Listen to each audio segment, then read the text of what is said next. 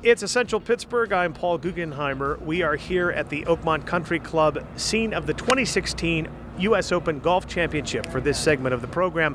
Later this summer, golf tournaments are taking place at the Summer Olympics in Rio. It will be the first time for golf to be played at the Olympics since the 1904 Summer Games, which were held in St. Louis. The U.S. Olympic gold medals from those games 112 years ago are on display here at Oakmont. It's a wonderful piece of history for golf fans to see, and I'm joined now by USGA historian Mike Trostel. Mike, welcome to Essential Pittsburgh. Thanks for having me, Paul. What is the history behind these medals? Who won them and how? So the medals were won by H. Chandler Egan. Egan was a great golfer around the turn of the century. Won the 1904 and 1905 U.S. Amateurs, and had quite a legacy uh, as well beyond that uh, was a golf course designer, uh, moved to the Pacific Northwest, had a hand in designing Pebble Beach, uh, the course there. Uh, but these medals were thought to be lost for years and years, decades in fact. And they were actually found when uh, Egan's daughter passed away at their home just outside of Cleveland. And the family was clearing out the house. They discovered a banker's box that was tucked away in a bookshelf, opened it up, and saw these medals. And they said, wow, it says the Olympic Games on them. This is quite unusual. And then they started to do some research and were able to verify that these were indeed the medals that, uh, that their grandfather, H. Chandler Egan, had won. And the two medals, the team gold and the individual silver from 1904, are right here in front of us on a table here in the uh, in the media lunch area. And uh, describe these because these we're used to seeing Olympic medals that are much larger than these, and these almost look like something you'd receive f- from the military for service to your country. Yeah, almost like you'd pin them on. Uh, the, so the story of how they're designed actually goes back to the previous Olympics in 1900. Uh, so there were uh, three golf competitions at the 1900 Olympics in Paris. First was one a 36-hole competition won by Charles Sands.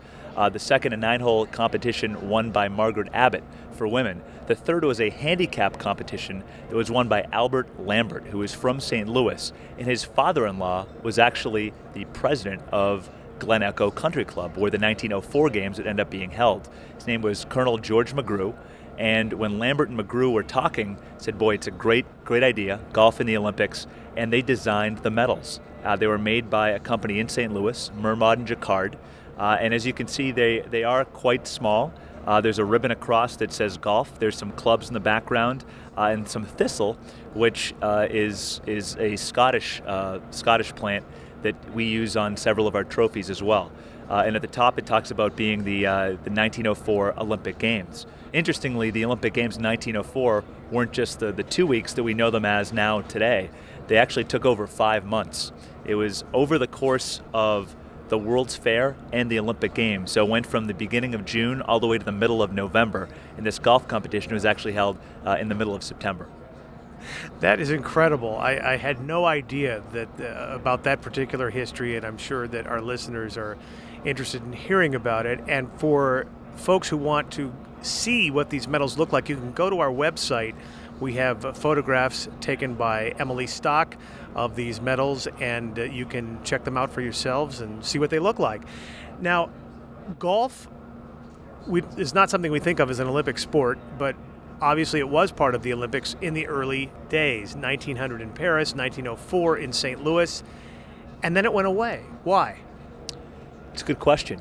So 1904, the winner uh, who beat Chandler Egan in the final, uh, his name was a he was a Canadian by the name of George Lyon, a cricketer that came along, very good golfer as well, won the individual gold medal. Well, in 1908, the Olympic Games were in London, and Lyon goes over there, sails over, and is ready to play. But there was a uh, kind of a squabble between the R&A and the Olympic Committee that year, and the R&A, the other ruling body of golf, along with the United States Golf Association, uh, they couldn't come to an agreement. So because of that, because there was no endorsement from the R&A, uh, the tournament ended up getting canceled. There was no participation, and Lyon was there, and they were ready to give him a gold medal just for showing up, but he just said, "I'm not going to accept it, just for just for appearing." So, golf didn't happen in 1908, uh, and then it disappeared for the Olympic Games for from 1904 all the way up to this year, so 112 years, and uh, before it finally has reappeared now uh, in Rio de Janeiro. Why do you suppose it took that long?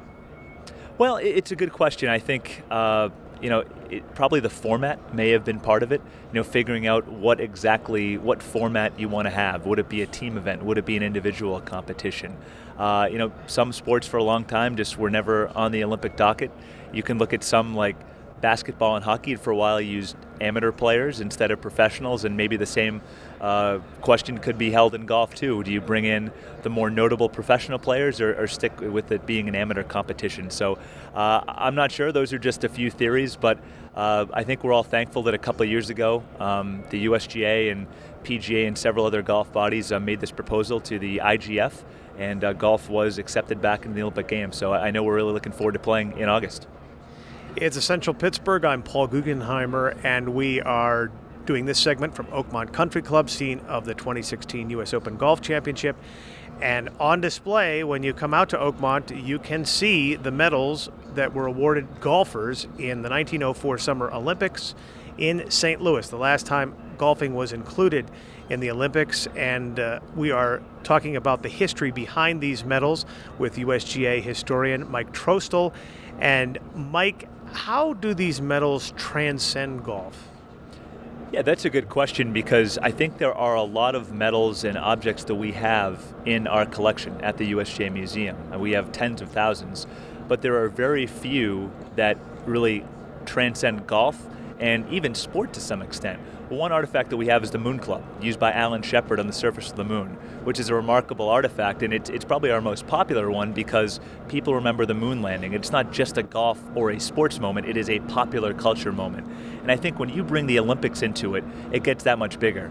Major championships are played every year, and there's four of them. Well, golf in the Olympics, it was played in 1900 and 1904, and that's it. And, and 112 years off, and here we are uh, back today. So I think the scarcity of them really makes them uh, quite unique and, and quite valuable. And these medals will be displayed with medals awarded at the games this summer in Brazil. So the medals were on display at the USGA Museum. We have them here at Oakmont Country Club for the U.S. Open, and then they'll be going down to the World Golf Hall of Fame, and they'll be in a display down there in Florida uh, for a couple months, right through the Olympic Games this summer. And so again, folks can come by and see these medals when they come to Oakmont. Who are some of the other golfers we might want to know about who won Olympic medals, uh, not only for the United States but for other countries back in the uh, back at the turn of the 19th to the 20th century in, in 1900 and 1904? Yeah, well, there aren't many. Uh, you know, George Lyon was the gold medal individual winner, uh, the gentleman from Canada. Uh, H. Chandler Egan, uh, the medals that we have right in front of us, he was he was probably the uh, the best player in the championship, uh, at least probably the favorite coming in. So he was a significant player. I think as you look forward to, to these upcoming Olympics in, in 2016, you know, part of the reason why so many Americans like playing in the U.S. Open, playing for their national championship of their country. There's a lot of a lot of pride in that, a lot of patriotism, and I think, you know, in speaking about the Olympic Games as well, it's the same thing. You know, there's a lot going on down in Rio this year uh, between Zika and the water, but I think you start to see that everybody is very, very excited to get out there and play and represent their country. And despite all those things going on, there's a lot of excitement from Jordan Spieth uh, we were talking to uh, to Bubba Watson and Phil Mickelson a little bit earlier. It certainly would be a huge badge of honor to win a gold or silver medal representing your country at the Olympics. So uh, it, it's you know certainly the first time in several generations that any golfers had the opportunity to do so, and I know there's a lot of excitement here at Oakmont and, uh, and, and in the golf world. So, Mike, if uh, you were going over to play in a tournament, you know, the Olympics or maybe some other tournament, and uh, they canceled the competition. But they said, you know, Mike, we're going to give you a medal just for showing up, a gold medal. Would you have turned it down? As George Lyon did. Uh, that that's a hard one to answer. Uh, you know, to, to, have an Olympic medal certainly would be a badge of honor, but. Uh, I'm not sure that I would keep it just because you know I don't really want to feel like I, I earned it, and I'm not sure that that's exactly what happened that year. But you know, in 1904, it was it was a great competition. It wasn't just the individual competition that we'll have this year in 2016, but there were several competitions. There was a putting competition among all the competitors. There was a long drive competition that H. Chandler Egan actually won, and at that time only 234 yards was the winner of the long drive competition. You'll see Jason Day and Rory McIlroy, Dustin Johnson hitting drives well over 300 yards this week here at Oakmont. Uh, then the team competition happened. There were only three teams of 10 players each, but the first day it was actually a money match that they played and the Trans Mississippi team ended up beating the Western Golf Association team that was captained by Chandler Egan. Well, the second day, Egan decided he was going to change his lineup a little bit, and the Western Golf Association team ended up winning, and that was for that gold team uh, medal that we have right here in front of us. So uh, there certainly was a lot going on in 1904. They, you know, as with the overall Olympic Games going for five months, the golf was uh, over the span of about a week as well. So there wasn't just the, the one tournament, the one competition. There were there were several, and uh, it was I think a lot of fun for the uh, for the competitors to play. Fascinating history. And by the way, if uh, if I had been offered the medal, I would have taken it. But but that's just me.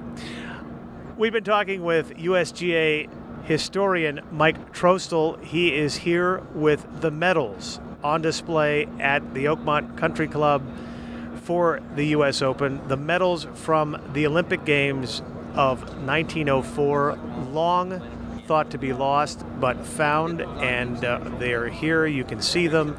And uh, they are the last of the Olympic medals until they compete in Rio when golf resumes as an Olympic sport this summer at the Olympics in Brazil. Mike Trostel, it's been a pleasure visiting with you. Thank you so much for being with us on Essential Pittsburgh. Paul, thanks for having me. More Essential Pittsburgh coming up. This is 90.5 WESA. Yeah.